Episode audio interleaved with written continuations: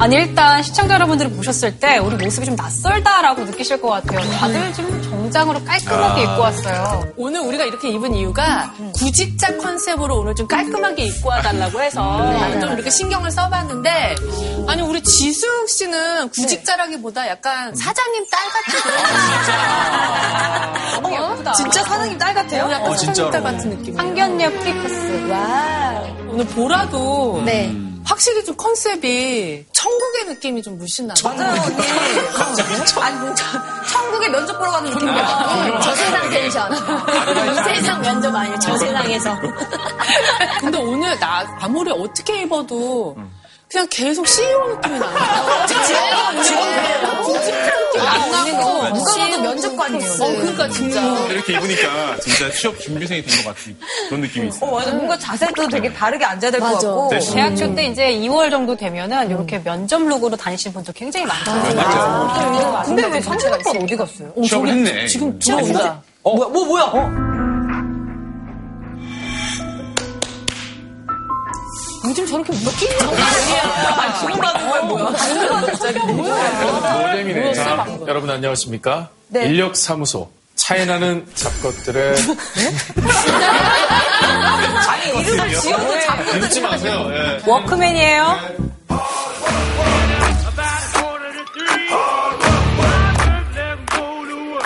예, 인력사무소 차이나는 잡것들의 잡 컨설턴트 오상재입니다. 반갑습니다.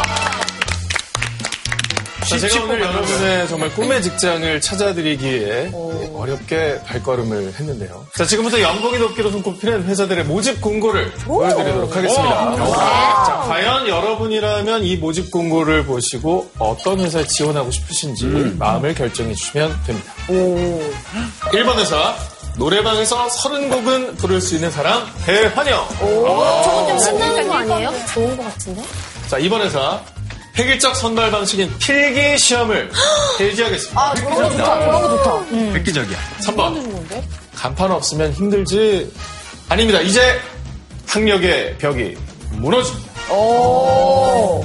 어, 다 너무 좋은데? 그니까요. 다 너무 좋은데? 연봉은 다 같습니까? 자, 연봉은 다 비슷하다고 보시면 되고요. 네, 비슷한 조건에서 세 회사 중에 어떤 회사를 선택할지 지금부터 결정하겠습니다. 하나, 둘, 셋! 자, 1번 2명, 2번 3명, 3번 2명. 어, 그러면 한 명씩만 의견 들어볼게요. 보라 씨, 저요. 왜 1번 회사를 골랐습니까? 일단 마이크를 저한테만 준다는 얘기 아닌가요? 사실 회식 때 부장님의 노래 부르는 거 듣고 있으면 짜증나는데 내가 부르면 신나거든요. 너는 들어라. 괜찮죠? 저거 마음에 드네요. 홍진경 씨, 자, 이번 회사를 고른 이유가 뭡니까? 아, 일단 필기 시험을 안 본다는 것 자체가 부담이 확 없어졌어요. 시험이라고 하면 일단 알러지가 있어서.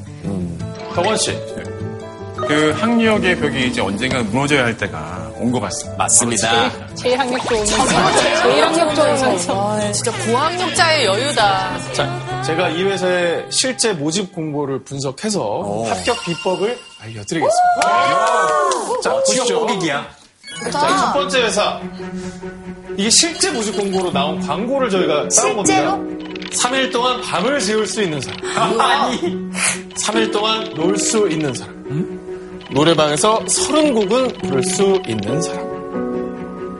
많이 노는 거지. 일하는 거 아닌가? 그러니까 체력을 굉장히 중요시하는 회사인 것 같은데요. 네, 그러니까 뭔가 좋아 보이는데 실제로는 약간 이상한 모습도 느껴지죠? 잠을 안 자는 건 좀 힘들 것 같아요. 잠은 그러니까 최소 8시간. 이게 보면은 출퇴근이 열려 있다라는 거. 그 다음에 잦은 회식이 있다는 거. 이게 느껴지시죠? 네. 아, 나라면 저기 안 갑니다. 3일 밤새면 사람이 아니에요. 음, 맞아요. 자, 그러면 두 번째 에서 볼까요? 획일적 선발 방식인 필기 시험을 폐지합니다. 라고 외쳤는데 실상은 어떻느냐? 전학년 학업 성적, 서클 활동, 사회봉사 활동, 외국어 및 컴퓨터 활용 능력, 인성 등을 종합적으로 평가합니다. 한자도 있어, 그죠? 그러니까 저게 지금 필기 시험은 없어졌지만 스펙을 좀 더 보겠다라는 거잖아요. 그렇죠. 저 스펙을 쌓으려면 결국 필기 시험 봐야 되잖아요. 외국어 시험이랑. 그냥 한 번 시험 보는 게 낫겠다. 그쵸? 낫겠다. 저 맞아요. 그런 시험 많이 보는 거. 자, 이럴 때부터 각종 한 40번 등장을 했었던 거죠. 그런 것 진짜. 진짜 너무한다. 자, 세 번째 에서 볼까요? 간판 없으면 힘들지? 아닙니다. 이제 학력의 벽이 무너집니다. 이 회사는 대표적인 우리나라의 대기업입니다. 차별 없이 블라인드로 사람을 뽑지만 더 어려운 직무 적성 검사 시험을 도입해서 그게 뭐예요? 여기서 이중적으로 사람을 뽑았었던 거죠. 직무 정성 검사는 뭐냐? 자기들이 만든 시험 따로 있어요. 아, 서점에 가면은 책 팔던데. 맞죠. 아. 그 대표적인 S회사에서 이걸 도입하고 나서 대기업에서 다 만들었어요. 네, 이걸 또 공부하는 분들이 굉장히 많습니다. 블라인드 테스트를 한다는 게 굉장히 듣기 좋잖아요. 근데 이제 막상 이제 서류 면접 통과하고 나면 굉장히 더 어려운 이런 아, 시험들이 말이 안 앞에 기다리고 있었던 거죠. 꾸락꾸락한데. 아니, 근데 꿈의 회사라고 했잖아요, 아까. 악몽인데요? 악몽이에요. 이 공고는 아까 제가 말씀드린 대로 가상현실이 아닙니다. 실제로 1996년, 1997년에 대기업에서 실제로 냈었던 채용 공고입니다. 20여 근데 이제 년좀 바뀌었나요? 요즘 그 채용 공고는? 지금 도 표현만 다를 뿐 실상은 굉장히 비슷한데 한번 보실까요? 가족 같은 분위기, 배우면서 돈 버는 거. 아, 긍정적 마인드의 소유자를 원한 석식 제공. 배우면서 돈 버는 것 여기 아닙니까? 어, 우리가 진짜 여기다. 열정 차이를 말하는 거잖아요. 우리 되게 가족 같고. 있어요. 채용 공고 아니에요? 아니 근데 배우면 말대는 완전 차클인데. 저거 다 뭔가 한 점이 있는데 나 가족 같은 분위기는 그래, 밤늦게까지 있을 거야. 일한다는 왜 거야. 이렇게 나쁘게 봐? 좋아 보이는데? 실제로 이 문구가 뜻하는 의미가 뭔지 보겠습니다. 가족 같은 분위기. 허물없이 그냥 막대하겠다. 배우면서 돈 버는 거. 널 배움 있잖니? 월급을 적게 주겠다. 야, 이거, 이거. 긍정적 마인드의 소유자를 원함. 월급은 적지만 참고 일할 사람을 뽑겠다. 석식 제공. 밤에 왜 회사에 있어야 됩니까? 야근을 시킨다는 얘기겠죠? 이렇게 또 해석이 되는 거예요. 이런 의미인 거죠. 자, 시간이 흘러도 그대로인 직장. 예, 과연 이거 어떻게 받아들여야 될까요? 입사도 어렵지만 입사에도 버티기 힘든 직장 생활 때문에 요즘에 직장인들 10명 중에 8명이 항상 마음속으로 퇴사를 고민한다. 라는 조사 결과도 있습니다. 자, 과연 대체 무엇인지 그 이유를 상세하게 알려주실 선생님을 모셔보도록 네. 하겠습니다. 네. 자, 오늘 오신 특별한 경제 전문가, 바로 88만원 세대 경제학자 우석훈 박사님입니다. 선생님!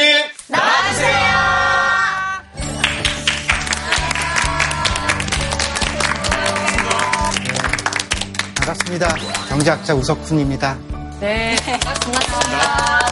88만 원 세대가 직면하는 가혹한 비정규직이 넘쳐나는 시대 20대를 88만 원 세대라고 하죠.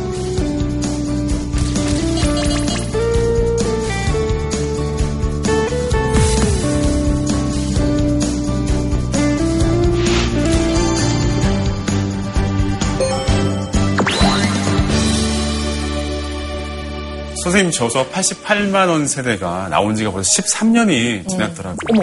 네. 그동안 어떻게 지내셨는지 궁금합니다. 아기가 태어났어요. 아, 그 결혼하고 9년 만에 큰애가 태어나서 연달아 애 둘이 태어났는데 지금 이제 7살, 9살인데요. 아유. 요즘은 애 보는 일을 제일 많이 하고 조금씩 글 쓰고 사람 만나고 그렇게 지내요. 아, 선생님 말씀하시는 톤이 정말 힘드신 것 같아요. 정말 많이 힘드신 것 같아요. 아, 예전 사진을 보면은 그래도 흰머리가 많이 없- 없으셨는데.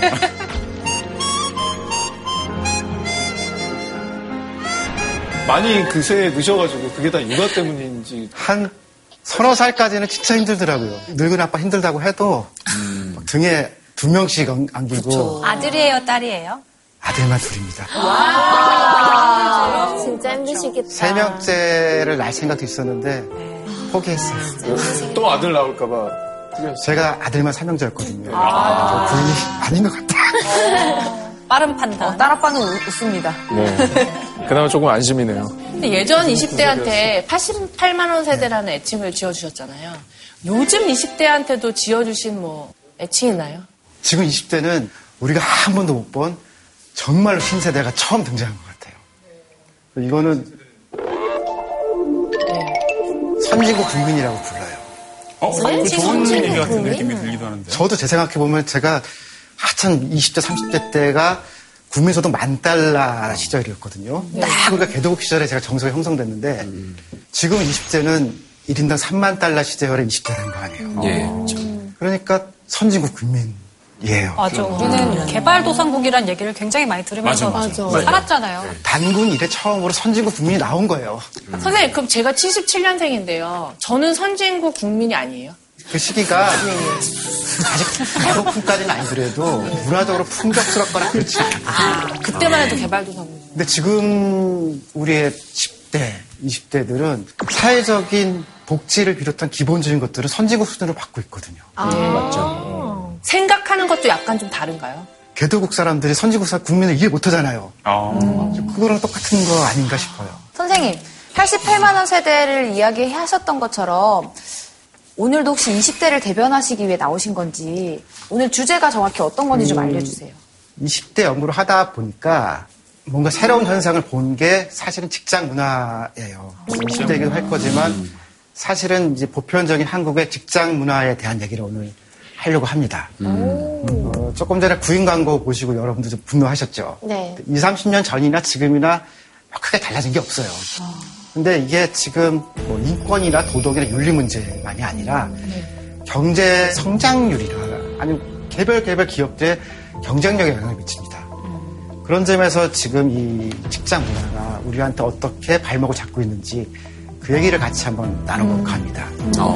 그래서 준비한 오늘의 주제는 바로 이겁니다. 같은 직장 생활인데도 맞다고 느껴질 때가 있고 또 틀리다라고 느껴질 때가 있고. 오, 그 뜻이구나. 그럼 경제학자 우석훈 선생님께서 어, 분석하시는 한국 직장 문화 그럼 지금부터 본격적인 강연 부탁드리겠습니다. 한국의 직장 생활이 어떤 건지 극명하게 보여주는 사진이 있습니다. 사진 한번 보실까요?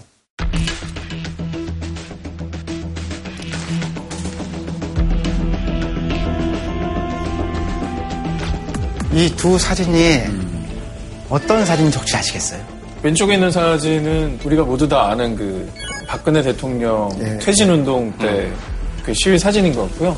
오른쪽은 모 항공사 사주에 대한 그런 저항운동인데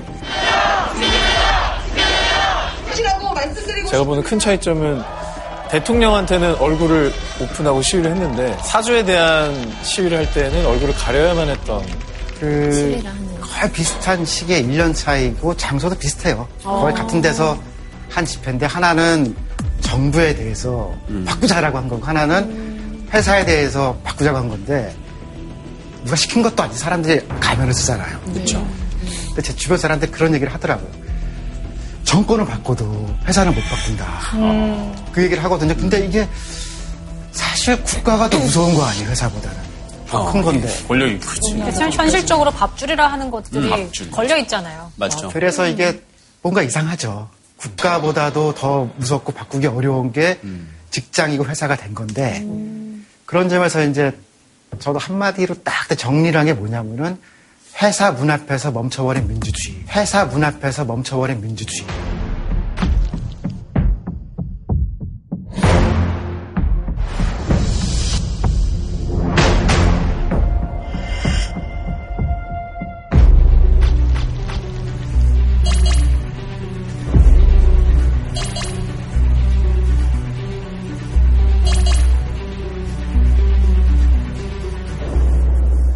특별한 회사만의 문제일까 이게?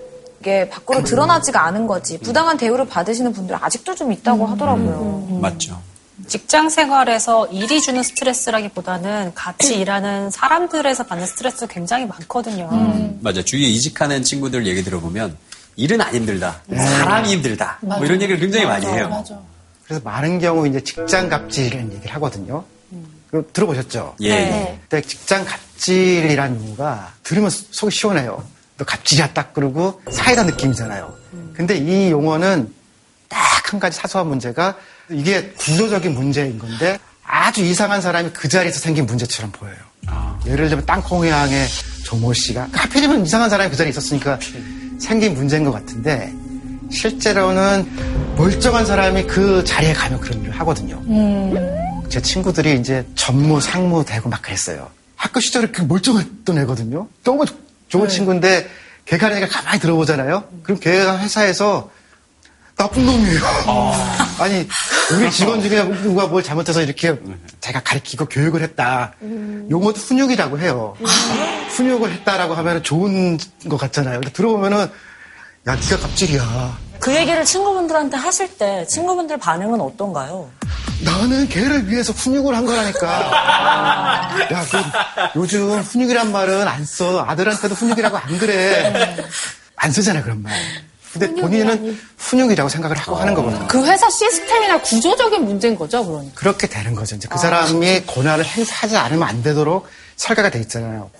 네, 어떻게 보면은 서로 다 피해자일 수도 있어요. 그러니까 우리가 갑질이라고 하는 그 사람도 사실 그렇게 하고 싶지 않은데 그거 외에 다른 회사를 운영하는 방법을 배운 적도 없고 알지도 못하고 그러다 보니까 민주주의라는 것들을 한 번도 회사 안에서 얘기를 안 하니까 괴물이 나온 거예요. 그걸 우리 갑질이라고. 제가 경제학자라서 그런 습관이 있어요. 어떤 일을 보면은 회사에 이익이 되느냐 노동자한테 이익이 되느냐라고 나눠보거든요. 그러면 회사가 이상한 짓을 했어도 아, 수익률을 높이기 위해서 그런 거다라고 설명이 되잖아요. 그렇죠.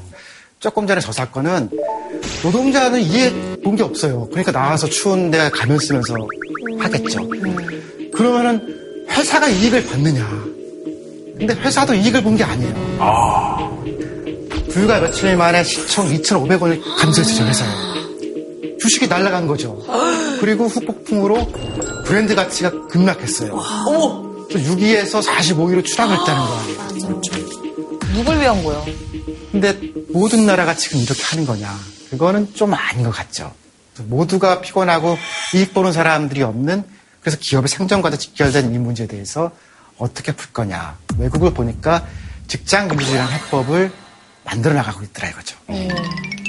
선생님 그럼 직장 민주주의가 정확히 뭔지 한번 설명해 주시고 가실 수 있나요? 선생님께서 말씀하시는 게 어떤 뜻인지. 그러면은 퀴즈 하나 풀어볼까요? 네. 도널드 럼볼이라고 하는 이분이 그러니까 미국의 기자라고 보시면 돼요. 직장 민주주의는 뭐뭐에서 멀어지는 것이다라는 문장을 쓰거든요. 정답. 직장 민주주의는 대장에서 멀어지는 것이다. 어, 아니면 그거 아니에요? 회식? 회식에도. 회식 너무 자주 하면 문제 생기잖아요. 저는 그 생각을 많이 했어요. 제가 예전에 이제 M본부에 다닐 때 바로 코앞에 있는 그 집에 네. 살았었거든요. 여의도에서. 근데 일만 터지면 그래서 저한테 전화를 하는 거예요. 뭐 갑자기 누가 이제 뭐 모두가 됐다. 빵꾸 나면. 뉴스 빵꾸 났다면 내가 가서 무조건 왜냐면 직장에서 5분 거리에 살았거든요. 가까우니까. 그래서 정답은 직장 민주주의는 회사와 집의 거리가 멀면 멀수록 성취가 될 수 있다. 그럴 듯하네요. 회사에서 벌어지는. 직장 민주주의는, 직장 민주주의는 인사 고가에서 벌어지는. 정답이 뭐예요, 선생님? 예, 군대에서 멀어지는 것이다.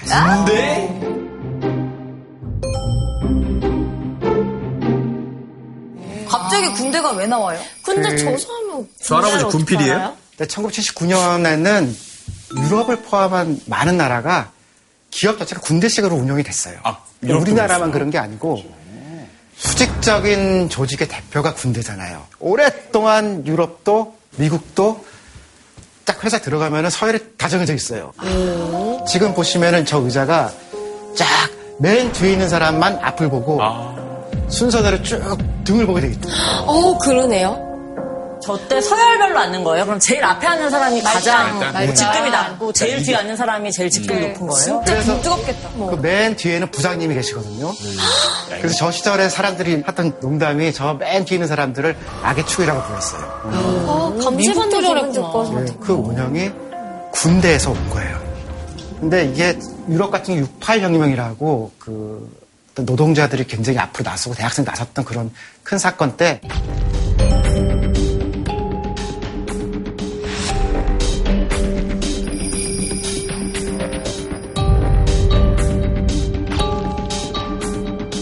우리가 바뀌었으니까 회사도 바꾸자라고 하는 것들이 굉장히 유행을 했거든요. 그러면서 바뀌어 나갔는데 아 우리는 저런 얘기가 생소하게 된 거예요. 우린 68 혁명을 안 겪은 나라라고 그렇게 배웠거든요. 조금 아픈 얘기인데 우리가 민주주의를 만든 나라가 아니고 우리를 배운 나라예요. 그러니까 교과서에서 민주주의 이런 거다 이렇게 배웠잖아요.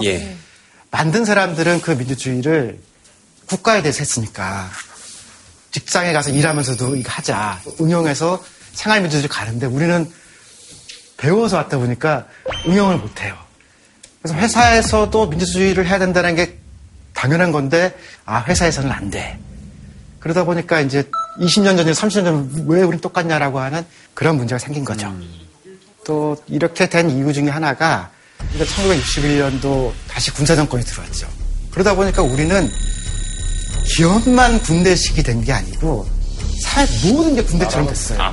그냥 우리가 사회생활 하는데도 군대식 용어를 막 빌려 쓰는 경우도 굉장히 많았던 것 같아요. 회사 용어도 제일 많이 쓰는 게 이제 사수, 부사수.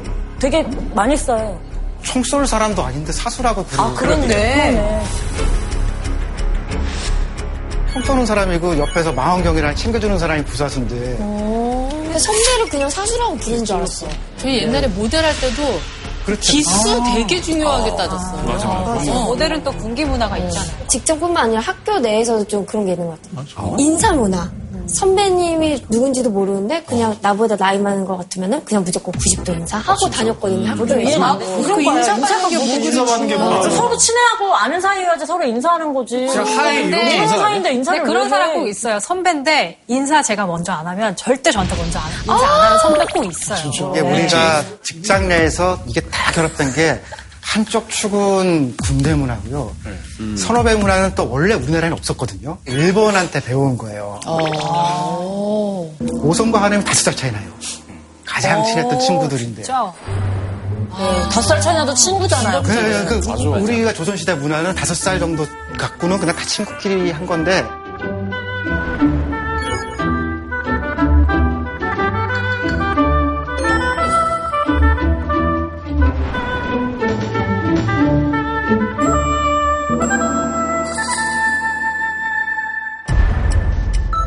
공채도 다른 나라에 없고 일본에만 있어요.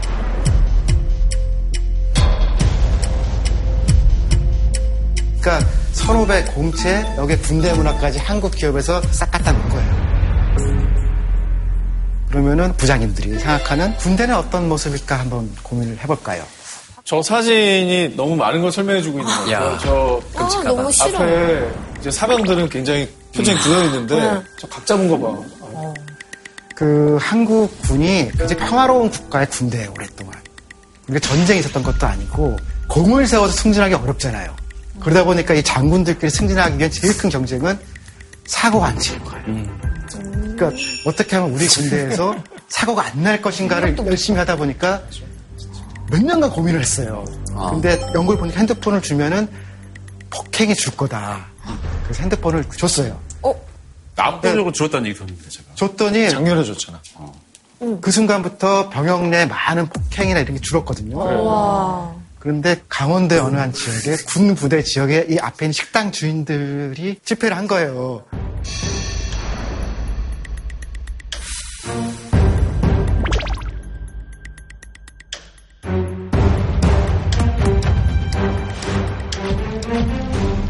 쟤는 핸드폰 좀 뺏어줘라. 왜요? 왜요? 왜요? 아니 주문해 핸드폰으로? 자꾸 이렇게 영상 통화하고 그러니까 부모나 애인을 못 봐야 올 텐데 그 사람들이 연애를 안 하는구나. 나중에는 엄마들이 그런다는 거예요. 전화 좀 그만해라. 밥해야 된다. 그게 나비 효과. 군인들이나 구- 이게 누구야 보기 전혀 이해가 안 되는데 몰랐네. 그런 만큼 변화가 생긴 거거든요. 거기다 또 한 가지 이제 큰 변화는 뭐냐면은 그 전에는 이 병역 내에서 선임병 후임병이 같은 방식이 있거든요. 24시간 그 기숙같이 있는 이상한 거잖아요. 같이. 지금은 선임끼리 후임끼리 쓰거든요. 그러니까 불필요하게 일상생활에서 먼저 들어왔다라고 괴롭히는 일을 줄인 거예요. 훨씬 나을 것 같은데. 어, 좋다. 근데 제가 여기서 말씀드리고 싶은 거는 지금 우리 한 50대 부장님들이나 임원들이 우리 회사는 군대처럼 할 거다라고 하는데 그런 군대는 한국에도 이제 없어요. 80년대, 90년대 군대는 그랬지만 그게 개도국 군대였어요. 그러니까요. 근데 우리는 지금 선진국 군대로 바뀌고 있잖아요. 아니 회사 안에 민주주의 이건 일반인들이잖아요. 이게 군대보다는 나아야 될 거 아니에요. 근데 군대만도 못한 일이 지금 벌어지고 있어요. 아, 군대 더 빨리 변해. 회사가 어떤 그런 군대식 조직을 유지하면서 뭔가 잃어간 것들이 많이 있을까요? 일단 한국 기업 자체가 생산성을 높이지 못해요. 이거 잠깐 보실까요? OECD 국가들끼리의 노동 생산성이라고 하는 수치인데요. 한국이 34.3으로 되게 낮죠. 그리고 아일랜드, 노르웨이가 80 이상. 그 다음 왼쪽은 노동 시간이에요. 생산성은 반이고 일은 두 배 이상 많이 하잖아요. 근데 이거를 놓고 옛날에는 장비율이 떨어진다고 얘기를 했어요. 인프라가 안 좋다. 우리는 아, 똑같은 시간을 일해도 장비율이 떨어지니까 안 나온다라고 얘기를 했고, 근데 지금은 아니죠. 우리가 사무실의 장비율이 떨어지진 않아요. 전혀 아니지. 우리가 쓰는 컴퓨터보다 좋은 컴퓨터를 쓰는 나라도 별로 없어요. 저 위에 프랑스, 노르웨이, 독일 이런 나라의 대학 진학률이 엄청 낮아요. 우리는 대부분 대학 가잖아요. 요즘 석사도 너무 많아요. 너무 많아요. 그래서 기본인 고졸인 회사와 대졸이고 기본적으로 석박사도 많은 회사랑 생산성을 봤는데 저희가 높은 거예요. 그럼 이 차이가 어디서 나오느냐? 그거는 직장 민주주의 차이인 거다라고 하는 게 요즘 해석인 거예요. 그 한국 기업 문화나 여러 가지 조직 문화들이 약간 상사의 눈치를 보고 안 해도 될 일을 한다거나 좀 쓸데없는 시간 많이 쓰게 되는 것 같아요. 맞습니다. 이 최근 몇 년 동안에도 우리나라 산업 구조 전환이 빠르거든요. 그럼 생각하지 못한 일이 벌어지잖아요. 그럴 때 어떻게 할 것이냐? 그러면은 우리는 커뮤니케이션 있는 게 아니고 지시가 있잖아요. 근데 오늘 부장님이 오늘 나가셨네? 뭐 어떡할 거예요? 창의적으로 새로운 상황에 상식에 의해서 바로 옆 사람들하고 할까 말까 하자 이 결정을 해야 되는데 지금 우리 같은 시스템에서는 필요해도 뭐 대리나 직원이 판단을 무서워서 못해요. 저 개인적으로 저, 저 노동 시간의 한 400시간은 부장님 퇴근을 기다리는 시간이 아닐까. 하루 한 시간씩. 하루에 한 시간 반한 시간 반, 정도를 부장님 퇴근을 기다리면서 가만히 앉아있으면 저 시간 나올 수 있거든요. 상당히 나올 수 있죠. 진짜 그러네. 예. 근데 이제 한국이라는 곳이 직장 문화가 어떻게 상사도 집에 안 갔는데 네가 갈 생각을 하냐 약간 이런 게 상식적인 어떤 분위기로 통하다 보니까 쓸데없는데 시간을 너무 많이 허비하는 것 같아요. 금방 말씀하신 것대로 이 저 변화를 우리가 만들어야 되는데요. 이 변화가 없으면 사실은 뭐 인권이나 기분 문제가 아니라 보신 것처럼 생산성을 높일 수 없잖아요. 이 변화를 높이는 새로운 신인류가 등장한 거거든요. 이 부장님 아직 계시는데 집에 가는 사람들이 등장한 거예요.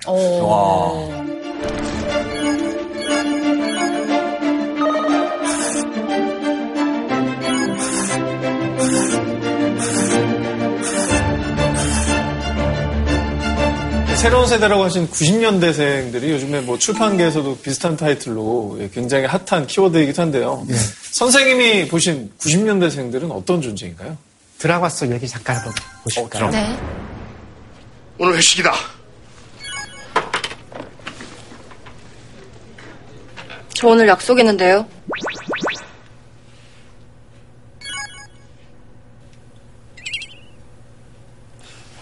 뭐 일종의 농담이랄까.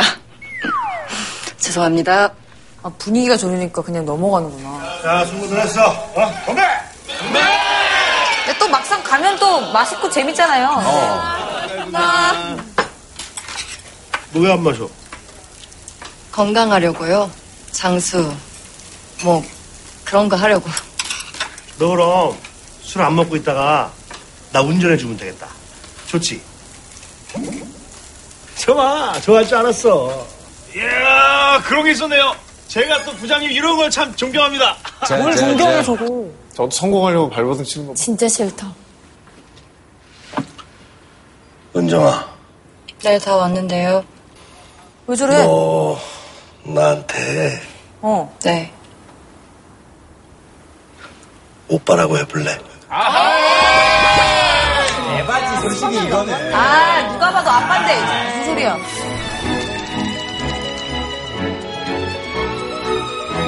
근데 나 같으면 오빠라고 싫어. 하고 다음날 회사 가서 오빠 오셨어. 그렇지.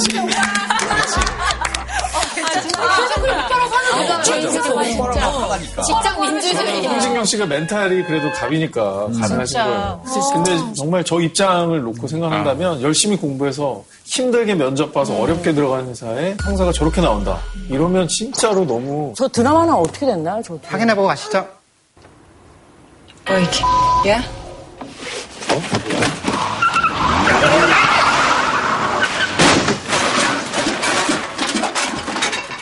은정아, 야, 야, 야, 야, 야. 왜 그러니? 어? 은정, 야.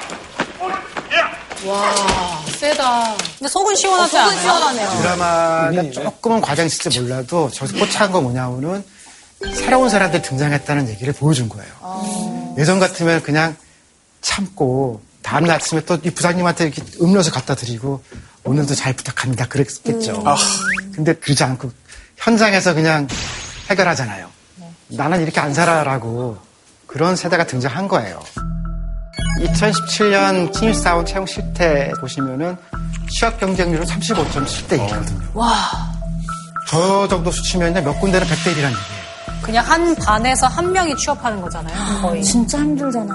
근데 신입사원이 1년 이내 퇴사율이 20.7%예요. 그리고 퇴사 사유의 거의 절반이 조직이나 직무 적용 실패를 해서 그렇다라고 얘기를 해요. 사실 입사 준비할 때 2, 3년도 걸리잖아요. 얼마나 절박한 마음으로 회사에 들어갔는데. 저 통계를 이제 많은 사람들은 어디든지 일단 들어갔다가 자기 원하는 데 찾아가려고 하는 거다라고 해석을 하는데 그래서 그 사람들이 그렇게 가고 싶어 하는 특정 공기업 몇 군데들 있잖아요. 여기서도 그만둔다는 거예요. 그렇게 가고 싶어 하는 회사인데도 거기도 그만두거든요. 그거는 저 숫자의 상당 부분이 군대 문화일 수도 있고 뭔지 안 맞는 거예요. 그러니까 그만두는 거고 그러니까 조직의 문제가 결국에는 고스란히 개인에게 다 부담을 지우는 어떤 형국이 그러니까 돼버렸네. 참으면 될 것 같으면 참죠. 근데 참다가 자기가 발전을 못할 거 하나 아니면 죽을 것 같다고 생각하나 죽는 것보단 그만두는 게 낫잖아요. 사실 근데 20대들은 좀 불성실하다, 쉽게 포기한다, 뭐 이런 또 의견들도 있잖아요. 음. 그런 부분에 대해서는 어떻게 생각하세요? 가능한 해석인데 잘 참는 게 미덕인 시대가 분명히 있었거든요. 근데 아까 우리가 생산성으로 이렇게 보여준 나라들 있잖아요. 그 나라 국민들 한 명 한명 만나면요 정말 못 참아요. 변덕이 심해요. 근데 그게 뒤집어서 얘기하면 문화적 다양성 같은 거거든요. 자신의 성격이 있는 거고 취향이 있는 거고 취향이 안 맞는 건 싫다고 하는 거고. 그러니까 어떻게 보면 지금 우리가 조금씩은 선진국 현상이 되고 있는 건지도 몰라요. 사실 나이 많은 사람들은 이거를 좋게 보지는 않아요. 이런 90년대 생들에 대해서 최근에 이제 막 붙이는 별명들이 많아요. 과자 멘탈이라는 거. 쿠크다스, 예. 그 다음에 퇴준생. 퇴준생? 퇴준생이 뭐예요, 선생님? 회사 들어가자마자 퇴직 준비한다고. 벌써? 취준생 끝나자마자 퇴준생 한다고. 최고 인기 콘텐츠가 요즘 퇴사 얘기잖아요. 사람들이 이제 책 쓰거나 이런 걸 많이 하는, 에세이를 많이 쓰는 저게 주제 중에 하나가 퇴사. 퇴사하고. 어떻게 퇴사했다 이런 얘기. 그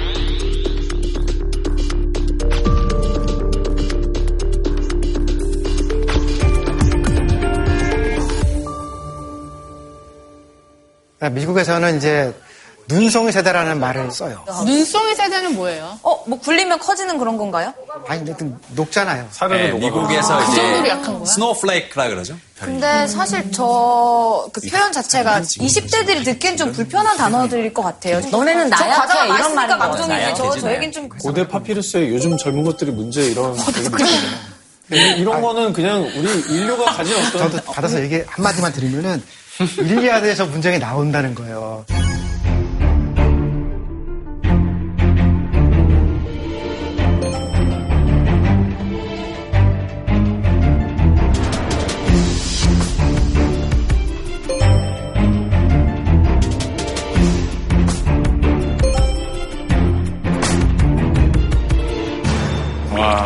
지금 20대생들도 이제 40대, 50대가 되면. 또 그 당시 20대인데 아우 요즘 젊은 애들은 맞아. 진짜 이건 그냥 무한 반복 아닌가 싶어요. 선생님 학생들을 많이 만난 시간이 있으시잖아요. 직접 만나서 좀 얘기를 나눠보시면 어떤 차이가 느껴지세요? 제일 큰 차이는 그러니까 제가 88만 원 세대 준비하고 그럴 때 이제 20대들 만나잖아요. 그러면 이제 밥을 먹자 그러면 좋아했어요. 그, 그때 이제 제가 보니까 한 두세 명이 처음에 먹기 시작했는데 막 친구도 불러요. 그래서 10명쯤 되거든요. 남녀 구분 없이 그때 제가 보니까 삼겹살 2인분씩 다 계산해야 되더라고요. 그리고 소주는 각 2병. 그리고 한 10년쯤 지나서 지금 20대들 만나서 이제 밥을 사줄까요? 그러면은 표정이 안 좋아요. 아. 그럼 그 다음에 제가 밥을 살까요? 그랬더니 딴 데 봐요. 그래서 이게 아 내가 뭘 제가 뭐 잘못했나 하고 그래서 그게 뭔가 막 고민을 해봤는데 저도 다이어트 해보고 나서 알았어요.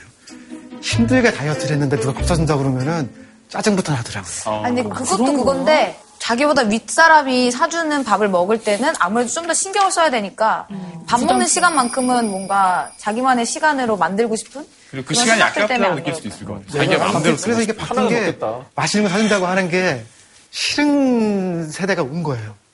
저는 개독 국민이라서 그런 것 같아요. 그 선배 같은 사람들이 저한테 야, 밥 사줄게 그러면은 마음이 고마워요. 술 사줄게 그러면 너무 고마워요. 그러니까 선배가 뭔가 밥 먹자는 거는 그냥 되게 정이 느껴졌던 거거든요. 아, 오죽하면 그냥 인사가 밥 한 번 먹자. 그래. 이거잖아요. 밥을 살아가는 맞아. 우리나라 국민들이잖아요. 이 감성의 차이 같은 게 있는 건데 우리의 직장이라는 거는 개도국 시절에 형성돼 있는 문화와 풍습을 가지고 있는 부장들과 선진국 사원들이 지금 한 테이블에 앉아 있는 거예요. 이런 세대별 선호하는 조직 문화, 과장 이상 직급한테 물어봤어요. 뭐 어떤 조직이길 바라느냐. 그랬더니 대답이 그리고 대리 이하 직원들한테 물어봤어요. 대답이 사생활 존중이거든요. 그러니까 한 조직의 한쪽 사람은 나는 너랑 늘 같이 있고 싶고 한쪽 사람들은 나의 사생활을 보호받았으면 좋겠다라고 하는 이 두 집단이 같은 데서 일을 해야 되는 거죠. 그리고 한 가지 더 있어요. 90년대생들한테 직장 생활에서 가장 중요한 게 뭐냐라고 했더니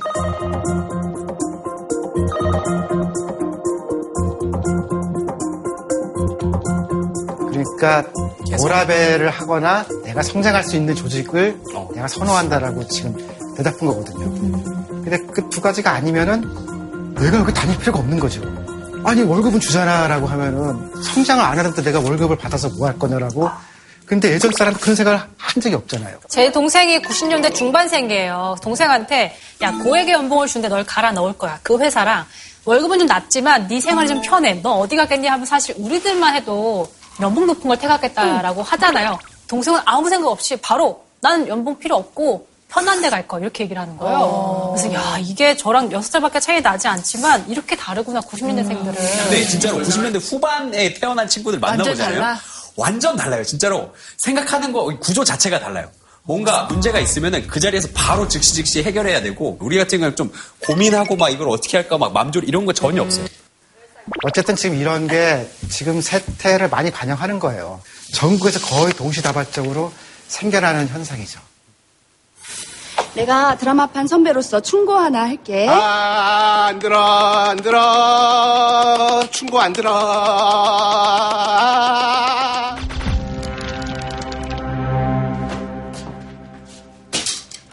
제겐 너무도 중요한 약속이 있어서 먼저 퇴근하겠습니다. 저 이만 나가보겠습니다. 내일 아침 밝은 얼굴로 다시 뵙겠습니다.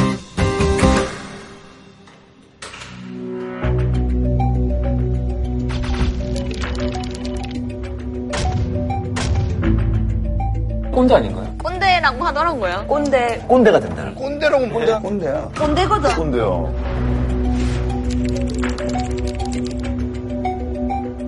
요즘 것들 고생을 너무 안 해봐서 사회사회 원데이 투데이 열심히 한다고 하지 말고 잘해 동남시 연차에는 지문이 없어질 때까지 비벼 막 비벼 해봐 설리 지문이 하나도 없네 내가 어려운 거 시켰냐? 어? 내가 어려운 거 시켰어?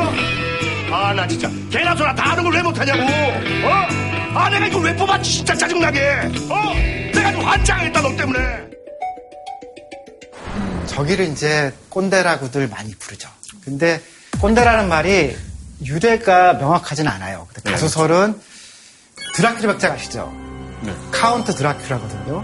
그 Count가 이제 백작이라는 뜻이에요. 그거를 이제 불어로 하면은 꽁대라고 읽게 되거든요. 그래서 이제 식민지 시절에 한국 사람 중에서 백작 자기를 받은 사람도 있을 거 아니에요. 저 백장님이라고 하는 말을 꽁대라고 했다라고 그런 거예요. 그래서 그 백장님들이 하여간 총독부에서 딱 얘기하는 것처럼 조선인은 이래서 우리가 안 된 거고 막 그러니까 듣기 싫어서 그걸 꼰대라고 했다라고 하는 건데요. 친일파를 비꼬면서 썼던 말이 지금의 꼰대. 생각보다 비하의 내용이 더 셌네요. 너 이완용 진짜 이런 꼰대는. 되지 말자. 맞아. 진짜 어. 꼰대는 말이 싫다. 맞아요. 그래 그래. 그 최근에 저 꼰대를 활용해서.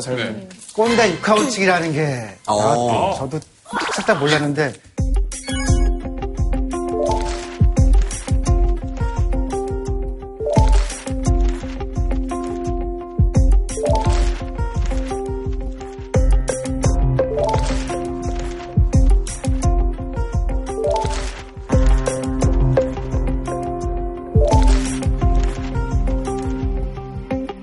저게 무서운 거는요. 안 배워도 몸에 배요.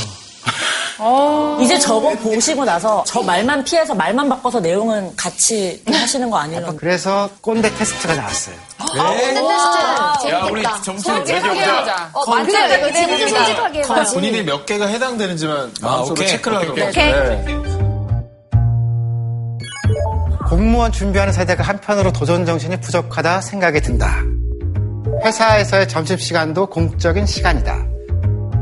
윗사람 말에는 우선 따르는 것이 생활의 지혜다. 처음 만나는 사람은 나이나 학번을 물어봐야 안심된다. 정시 퇴근 제도는 좋은 복지다. 휴가를 다 쓰는 건 눈치가 보인다. 나보다 늦게 출근하는 후배가 거슬린다. 어려서 뭘 모르네라는 생각을 해본 적 있다. 나이가 들면 지혜로워진다는 말에 공감한다. 회식에 개인적 약속으로 빠지는 건 좋지 않다.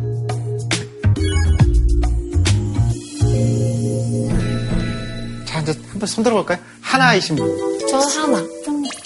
두 개. 세 개. 예, 여기까지가 꼰대랍니다. 하나도 꼰대예요. 예, 이, 이 질문은 하나라도 있으면 꼰대인 거고, 그 다음에 이제 얼마나 더 꼰대인가. 자, 그러면 네 개에서 일곱 개 사이. 네 개야? 저 되게. 와, 진짜 이 사람들 안될몇 사람들이네. 개세요? 저네 개예요. 저도 네 개입니다. 네 개에서 일곱 개 사이는 조금 심각한 꼰대. 와, 그래도 꼰대. 조건이야, 조건.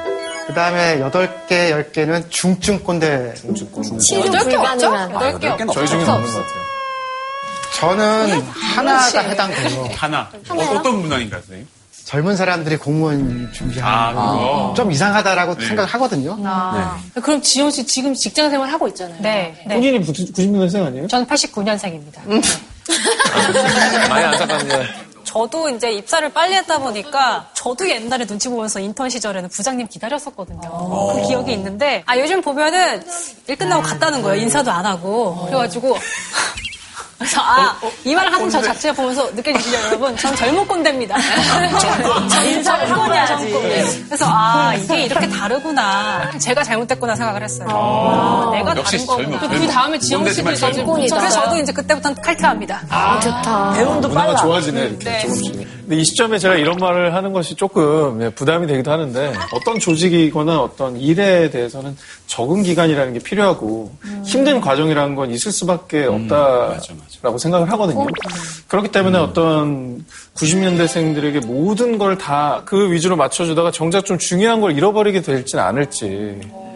그러니까 말씀하신 오리엔테이션 기간 정도에서는 트레이닝이 필요하다. 그건 다 동의하죠. 근데 평직원이 대리 눈치 보고 과장님 눈치 보고 부장님도 눈치 보고 모든 직원이 그러면 그 회사가 문을 닫잖아요.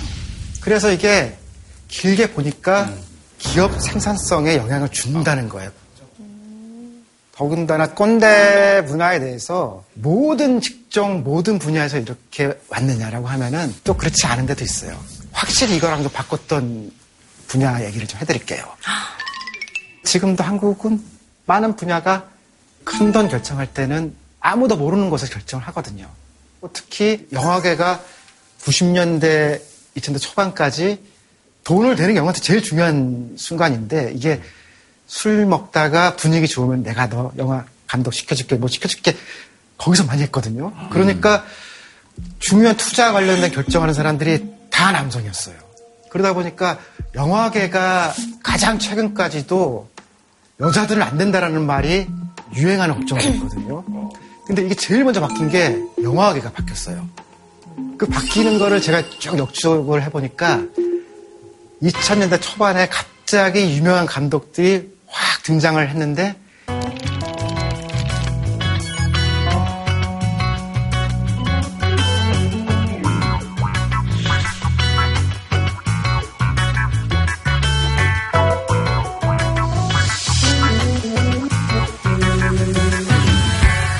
그래서 제가 들었던 사건은 영화계 굉장히 유명한 선배가 이 새로운 감독들이 나와서 이제 야 너는 후배들 잘해라 그래서 이렇게 룸사롱에서 초청한 거예요. 선이에요. 네. 그 왔는데 어떤 분은 에스프레소 시켜가지고서 직원이 그 일대를 뒤져서 시켜왔대요. 그리고 우유를 드시는 분이 있죠. 저 사람들하고 영화를 찍자고 얘기를 하려면은 사무실에 가거나 차를 마시면서 결정한 사람들이 등장하니까 룸사롱을 갈 필요가 없잖아요. 이 이후부터는 여성들이 해도 되는 일이 된 거거든요. 그래서 최근에 영화계에 투자 결정을 하는 뭐 팀장급이나 그런 많은 사람들이 여성들이 많아요. 네, 진짜. 근데 이 영화계가 원래는 21세기 들어오면은 다 망한다고 그랬거든요. 근데 망하지 않고 나름 전성기 누렸거든요. 그런 과정을 역추적을 해보니까 은밀하게 많은 걸 결정했던 힘센 아저씨들의 시대가 먼저 끝난 데가 오래 간 거예요. 그리고 저런 꼰대 아저씨들끼리 하는 거 그렇게 하지 마라고 하면서 유럽이 저거를 체계화시켰어요. 유럽의 대기업들의 여성 임원들을 의무적으로 도입을 시작했어요.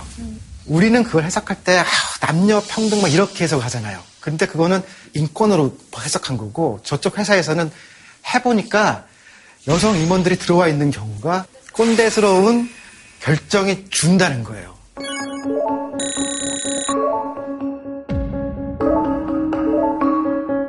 꼭 여성이라서가 아니라 이질적인 걸 넣은 거죠. 그러니까 50대, 60대 남성들만 있는 사회에 여성들이 들어가니까 결정이 개방적이 되고 결탁을 하지 않게 되고 처음에는 유럽의 기업들도 반발했죠. 이게 불편하니까.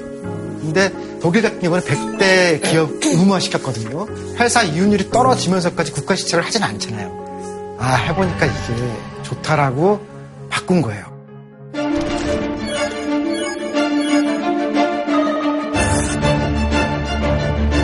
아까 선생님께서 그러셨잖아요. 결국엔 그래도 20대가 행복한 회사가 수익률도 더 좋더라 말씀을 하셨는데 그 어떤 회사들을 그렇게 리서치 하신 건지 그 되게 이제 지금 수익률이 높은 데들을 역추적을 해서 그 회사를 보면은 이직률이 낮아요. 그리고 젊은 사람들이 만족도가 높아요. 이게 어떤 잦은 이직률이 조직 내 어떤 교육이나 투자 측면에서 훨씬 더 기업에 부담이 많이 된다 이런 말씀이신 건가요? 그런 것도 있지만 20대가 그만두는 거는 그 조직 문화에 문제가 있는 거예요. 그래서 거기 다니는 사람들은 참고 다니는 거니까 창의적인 아이디어가 덜 나오는 거거든요. 그러니까 그런 데를 이렇게 수소문 해서 물어보니까 카리스마 있는 50대 부장님이 버티고 있는 거예요. 근데 그 양반이 업계 전설적인 스타긴 해요. 근데 20년 전에 그랬지. 지금은 사실 안 맞거든요. 그런 데서 나오는 제품을 보잖아요. 그러면 뭔가 아 old틱해요.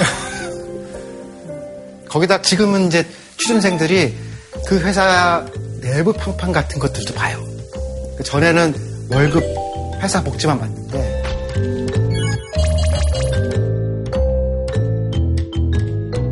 지금은 야그 회사 안에 들어가면 아, 갑질 장난 아니래더라. 구인 사이트 보면 야! 요새는 댓글 엄청 달립니다. 평을 했잖아요. 그래서 그게 속으로는 좀 뭔가 문제가 있다라고 내부 진단을 해요. 기업 자체도 이제는 스스로 변하지 않으면 기업 생존뿐만 아니라 어떤 이미지에도 큰 타격을 받게 될 수밖에 없는 그런 시대가 된 거네요. 예, 예. 최근에 전 세계에서 글로벌 기업에서 선호하는 직장이 어떤 거냐 그런 걸 한번 봤거든요. 90년대생들이 이제 지금 막 취업하는 사람들이 선호하는 직장 뭐겠어요? 아무래도 글로벌 기업을 많이 선호하는 것 같아요. 특히 IT 계열. 아, 맞아요. 음, 국적 다양하고 영화 성별 다양하고 스타트업 같은 것도 요즘 되게 인기가 유튜브. 많잖아요. 음. 페이스북 아니면은 구글, 아닌가? 어. 그럴 수 있죠. 그렇네요. 근데 확실히 아예 회사의 느낌이 다르더라고요. 어, 뭐 아니네? 어, 뭐야? 순위를 보면은 아예 회사의 느낌이 다르더라고요. 어, 뭐 아니네? 어, 뭐야? 순위를 보면은 2015년에 구글이 1위였거든요. 근데 뭐 지금도 뭐 선호하는 기업이긴 한데 11위로 내려왔어요. 그리고 2018년에 페이스북이 1위였는데 지금 23위로 내려왔죠. 애플도 84위인데 많이 내려왔죠, 저기는. 선호하는 기업들 한번 볼까요? 2019년 기준으로 허브스팟이라고 하는 소프트웨어 만드는 회사가 1위를 했어요. 2위는 베인앤드 컴퍼니라고 글로벌 전략 컨설팅 하는 회사고 그 다음에 3위는 도큐사인이라고 하는 전자거래 회사들이거든요. 이런 회사들의 특징이 개방적이고 그러니까 90년대 출신들의 그런 성향이나 이런 문화 그런데 잘 맞는 데들이 지금 올라갔고 일단 조직의 문화를 굉장히 중요하게 생각을 하네요. 어, 그렇게 된 거죠. 그러니까 구글이나 이런 데들이 뒤로 이제 밀린 거는 저기가 커지면서 관료화되기 시작한 것 같다. 너무 비대해집니다.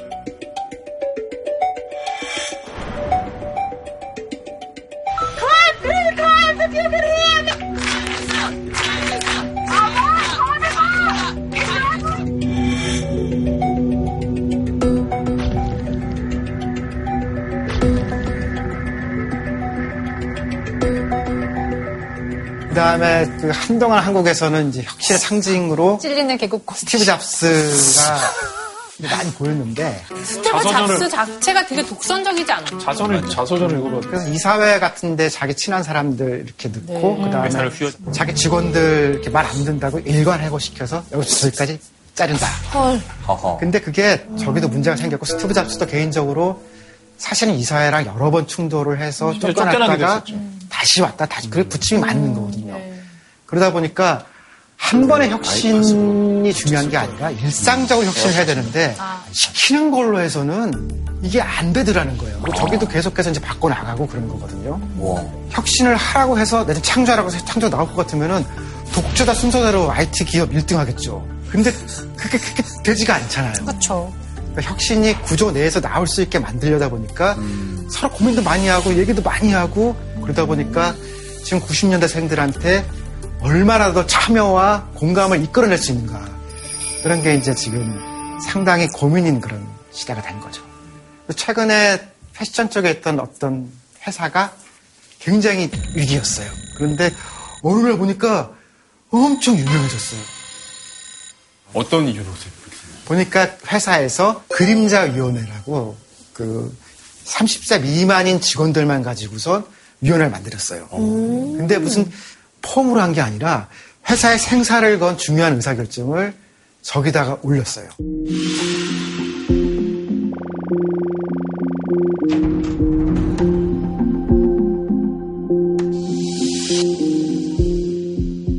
근데 그럼 젊은 위원회인데 고난이 되게 막강했던 거예요. 그렇죠. 근데 저런 브랜드 패션에서 그러게. 가장 중요한 의사결정이 뭐겠어요? 결국에 디자인이잖아요. 그렇죠. 근데 어느 순간 저 브랜드가 정말 확 젊어진 거예요. 맞아요. 음. 맞아요. 확 달라졌어요. 맞아요. 이게 무슨 일이 있었지? 저희 전, 전부 다 그렇게 놀랬던 적이 있거든요.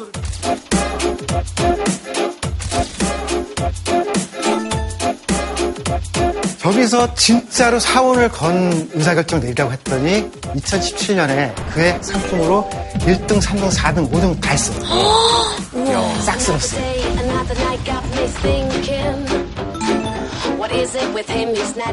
이 회사가 90년대생들의 윤리적 선호까지 포함을 시킨 게 모피 상품을 우리는 안 한다라고 딱 세워버렸어요. 아, 모피를 안 한다고요? 페이크 퍼만이지. 근데 패션 산업에서는 한 10년 전부터 말이 많았거든요. 그렇지만 이거는 늘 팔리는 상품이니까 욕 먹어도 슬쩍 팔고 그랬었는데 윤리 경영 같은 것들을 받아들인 거예요. 제가 직장 다닐 때도 그런 위원회를 만들자고 해서 제가 그때 제일 막내여가지고 만들었거든요. 근데 아무 권한을 안 주고 그냥 만들라고만 해서. 있다가 그냥 없어졌던 기억이 있어요. 그걸 했다라는 걸 이제 임원회의 보고서에 올리기 위해서 만든. 만들긴 했다. 만드는 거는 다, 다 있어요. 비, 비슷한 거 다 있는데 사실은 새로운 사람들의 감성에 맞춰서 가는 결정을 50대 아저씨들은 그거 못 하거든요. 그러면은 50대는 60대가 보기에 아름다운 것하고 20대가 보기에 아름다운 것이 안 맞잖아요. 그럼 누구 말을 들을 것인가라고 할 때 사실은 저렇게 그림자 위원회 같은 걸 해서 니들이 보기에 아름다운 걸 만들자라고 그 결정을 하고 나니까 뭐 인권 이런 게 문제가 아니고 죽어가던 회사가 살아난 거예요.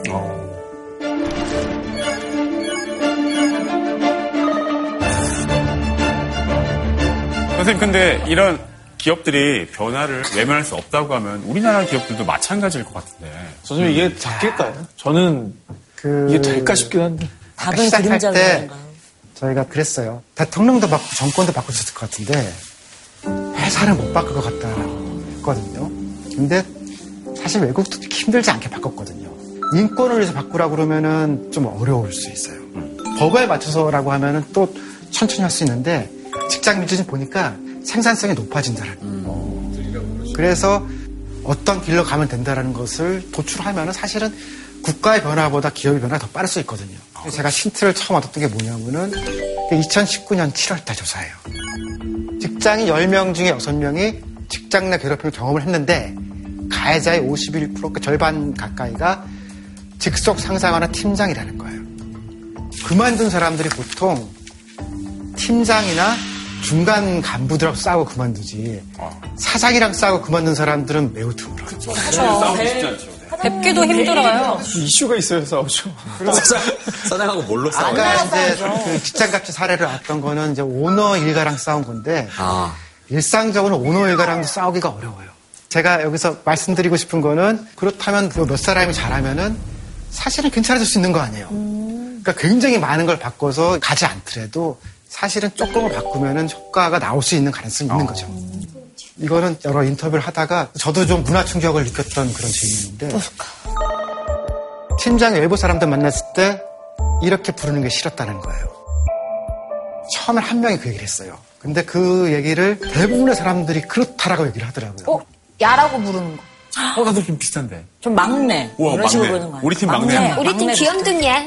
이런 미스기! 아 미스기? 그건 조금. 조금 다르고. 저는 밖에 나갔을 때 예를 들어 그냥 원래는 그냥 누구누구 씨 하다가 우리 보라 씨. 거의 그런 우리- 건데 네. 우리 우리 막내? 애들이라고 부르는 게 싫었다는 거예요. 우리 애들. 너무 그래서 그냥 그냥 그래도 꼭 그렇다는 거예요. 외부에서 손님이 오면은 아, 왜 우리 애들이야. 있고 우리 애들이 일은 잘 못해도 귀여우니까 잘좀 봐주세요. 나는 뭐 이런 선생님, 잠시만요. 이게 왜 싫은 건지 좀 알려주시겠어요? 일단 내가 애가 아니잖아. 성인이 되었고 어, 그렇죠. 사회인으로 존중받지 못하는 아니면은 약간 이면적인 모습이 싫었던 거지. 그러지도 않다 밖에 나가서 챙기는 척하는 느낌이 들잖아요. 아니면은 아니 날 언제 키웠다고 애들이래? 그러니까 이런 거 내가 애가 아닌데. 그런 말에 비슷한 건데요. 너무 고민스러워 물어보니까 자기 엄마 아빠랑도 안 친하다는 거 자기가. 지금의 10대와 20대는 예전처럼 그런 가족 같은 그 가족이 아니라는 거예요. 미국, 미국에서. 그리고 이 나이 차이도 사실은 많이 안 나거든요. 갑자기 확 내리는 같이 늙어가는 입장에서 뭐 무- 누가 우리예요? 아니 근데 사실 어떻게 보면 저걸 이게 애정 담긴 말로 하셨을 수도 있고 뭐 좋은 뜻으로 하셨을 수도 있지만 사실 정답을 듣고 많은 분들이 조금 좀. 뜨끔하실 것 같다는 좀 생각이 들거든요. 이거는 정답의 문제가 아니에요. 그러니까 옛날에는 맞았는데 지금은 틀린 거죠. 아. 옛날에 우리 애들이라고 하는 게, 야, 이 사람이 진짜 나를 가족처럼 생각하는구나라고 느꼈을 20년 전과 달리 지금은 그게 싫은 게 1번이에요. 가된 거거든요. 이 사람이 나쁜 생각하지 고의로 한 거 아니거든요. 그래서 제가 생각한 건 뭐냐면은 이거는 교육을 하면 되는 문제예요. 우리 애들이라는 말은 안 쓰시는 게 좋겠습니다. 팀장님 가르쳐 주면 되는 거잖아요. 아 그걸 어떻게 말해요? 누가 얘기해요? 아, 팀장 교육을 시키면 되는 거잖아요.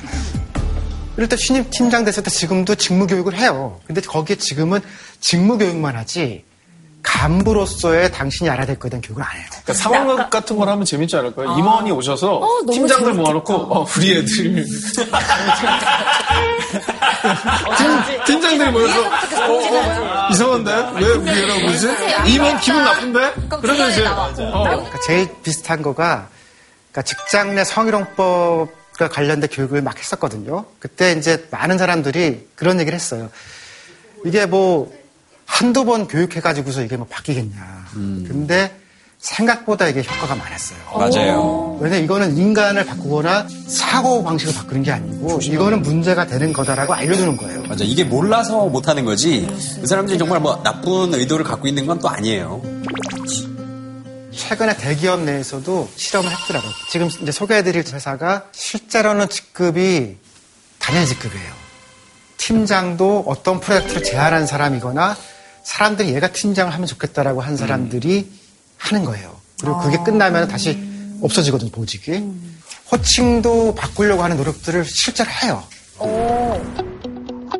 지금 재웅님, 브라이언 유명한 사람들이에요.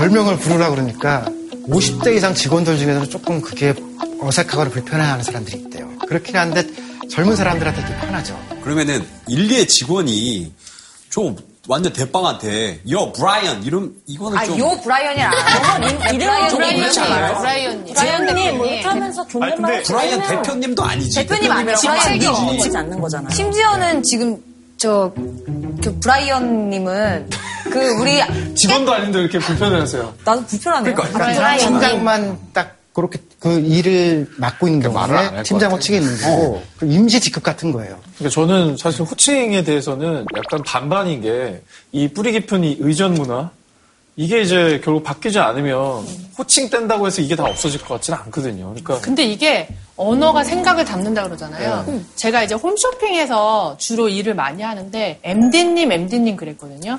근데 다 바뀌었어요. 저희 업체들도 MD나 팀장님, 뭐 본부장님한테 직책을 부르면 안 돼요.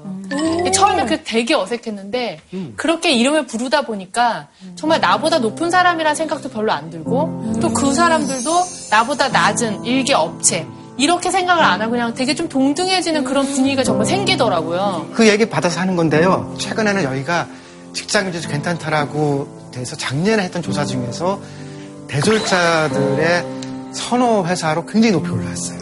그 진짜 민주주의가 이루어지려면요. 솔직히 우리가 단 한 번도 불러보지 못한 교수님의 이름은 오늘 한번 진짜 불러보고 싶어요. 그리고 어떤 기분인지 진짜 궁금해요. 부르시면 되죠. 그럼 직접 석훈님, 아, 이제 얼굴 보고 얘기해. 우석훈 선 어려워. 우석훈님, 아니 C로 해야지 C로. 우석훈 씨. 어, 오늘 강의 정말 너무 좋아요.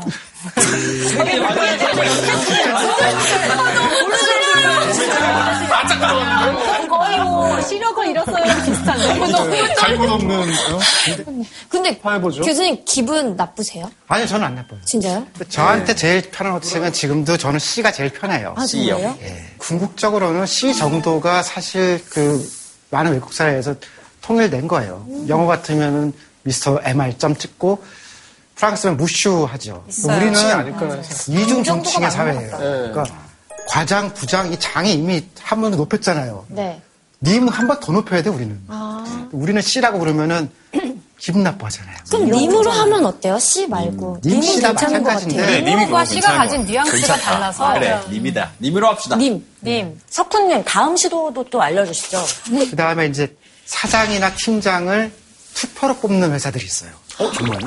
아. 투표. 상당히 전설적인 여행사예요. 좋은데? 그래서 그 한국에서 가장 직장인들이 잘한다고 소문이 좀 났어요. 저 회사의 봅시도 한번 볼까요? 주 4일 근무하죠. 신의 직장이네. 그리고 정년도 없어요. 확실히 퇴사율이 떨어지겠는데요? 진짜. 안 그만둬요. 근데 이런 게 어쨌든 있다라고 근데 이 회사가 수익을 내면서 잘 굴러가고 있다는 거잖아요. 잘 돌아가요. 그게 신기하네요. 놀란 일이 창업자가 있어요. 근데 그 사람도 80% 지지를 받아야 사장인 거예요. 그 다음에 저기 팀장도 투표해요. 팀장은 50%를 받아야 되거든요. 어느 날인가 창업자가 투표를 했는데 두 표인가요? 참, 안 됐어요, 저게. 그 이제 철학적 고민에 빠진 거죠. 왜냐하면 누구를 시키려고 지금 준비해놓은 것도 아무것도 없고 그래서 며칠간을 막 밤새서 고민했을 거예요. 그래서 나는 사장 떨어졌으니까 니들이 해라 하고 그 떠나요. 그래서 팀장급들이 모여서 사장을 뽑는다라고 돼 있어요, 규정에. 그래서 뽑았어요. 어쨌든 원칙을 지켰네요. 네, 뽑아서 잘 됐어요. 근데 많은 분들이 그렇게 생각하실 것 같아요. 저렇게 해도 회사가 잘 운영이 됐을지. 저희가 굉장히 위기가 있었거든요. 근데 그때 진짜로 뭐 문 닫고 뭐 그런 고민도 했었는데 직원들이 자기가 출자를 했어요.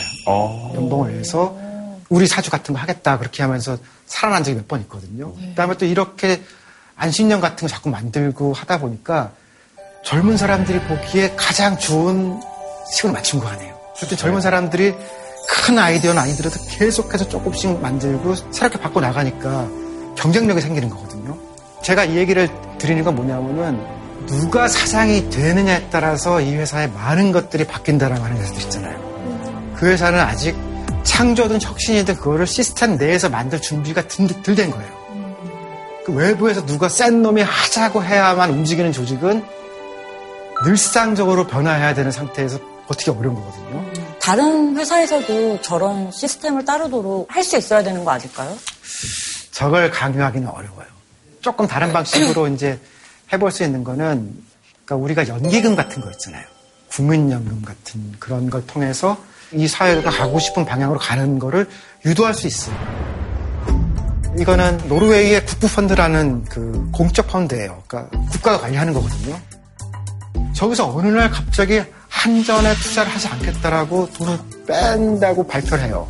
왜요? 그러니까 뭐냐면 기후변화 등 여러 가지 저 기준으로 우리는 석탄 발전 비중이 매우 높은 회사는 투자하지 않는다라는 게 있거든요. 좀 이상하죠. 수익률도 아니고 뭐 진짜 세계적인 의무 같은 건데 그거를 해라. 그래서 자기네 가이드라인을 갖고 있는 거예요.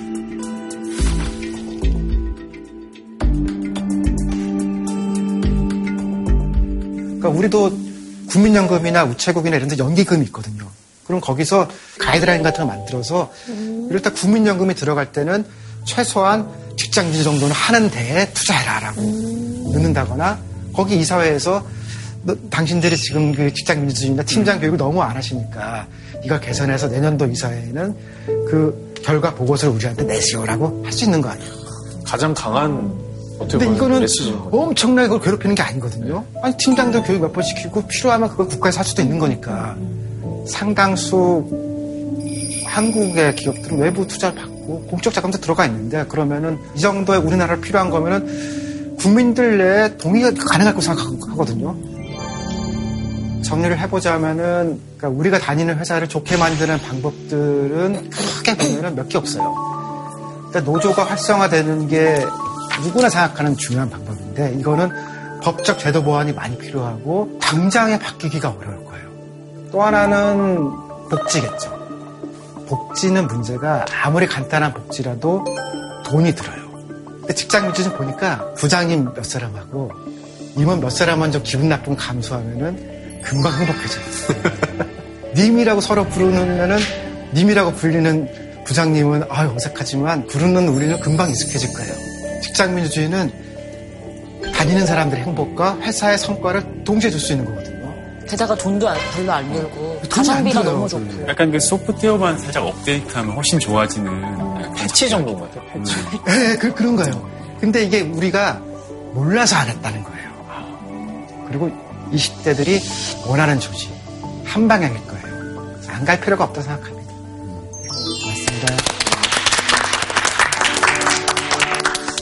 어, 진짜 오늘 강연으로 그동안 좀 저희가 이해하지 못했던 또 20대의 머릿속을 조금이나마 들여다볼 수 있었던 그런 시간이었던 것 같습니다. 석훈님의 명강의 너무 잘 들었습니다.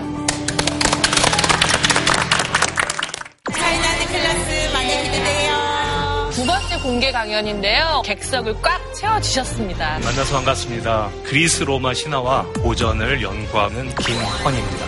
신화를 자신의 권력을 확보히 하는데 잘 이용했던 두 명의 권력자가 누굴까? 알렉산더. 답은 나온 것 같은데요. 소름 끼쳤어. 다들 수준이 두 위대한 권력자는 신화를 정치적으로 이용한 거죠. 벌써 흥미진진. 아들아, 출생의 비밀을 얘기해 주겠다.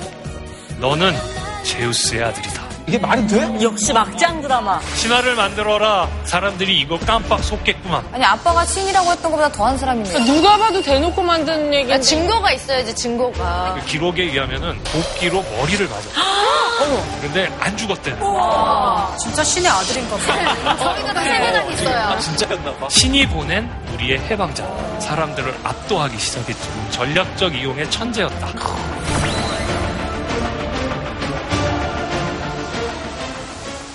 JTBC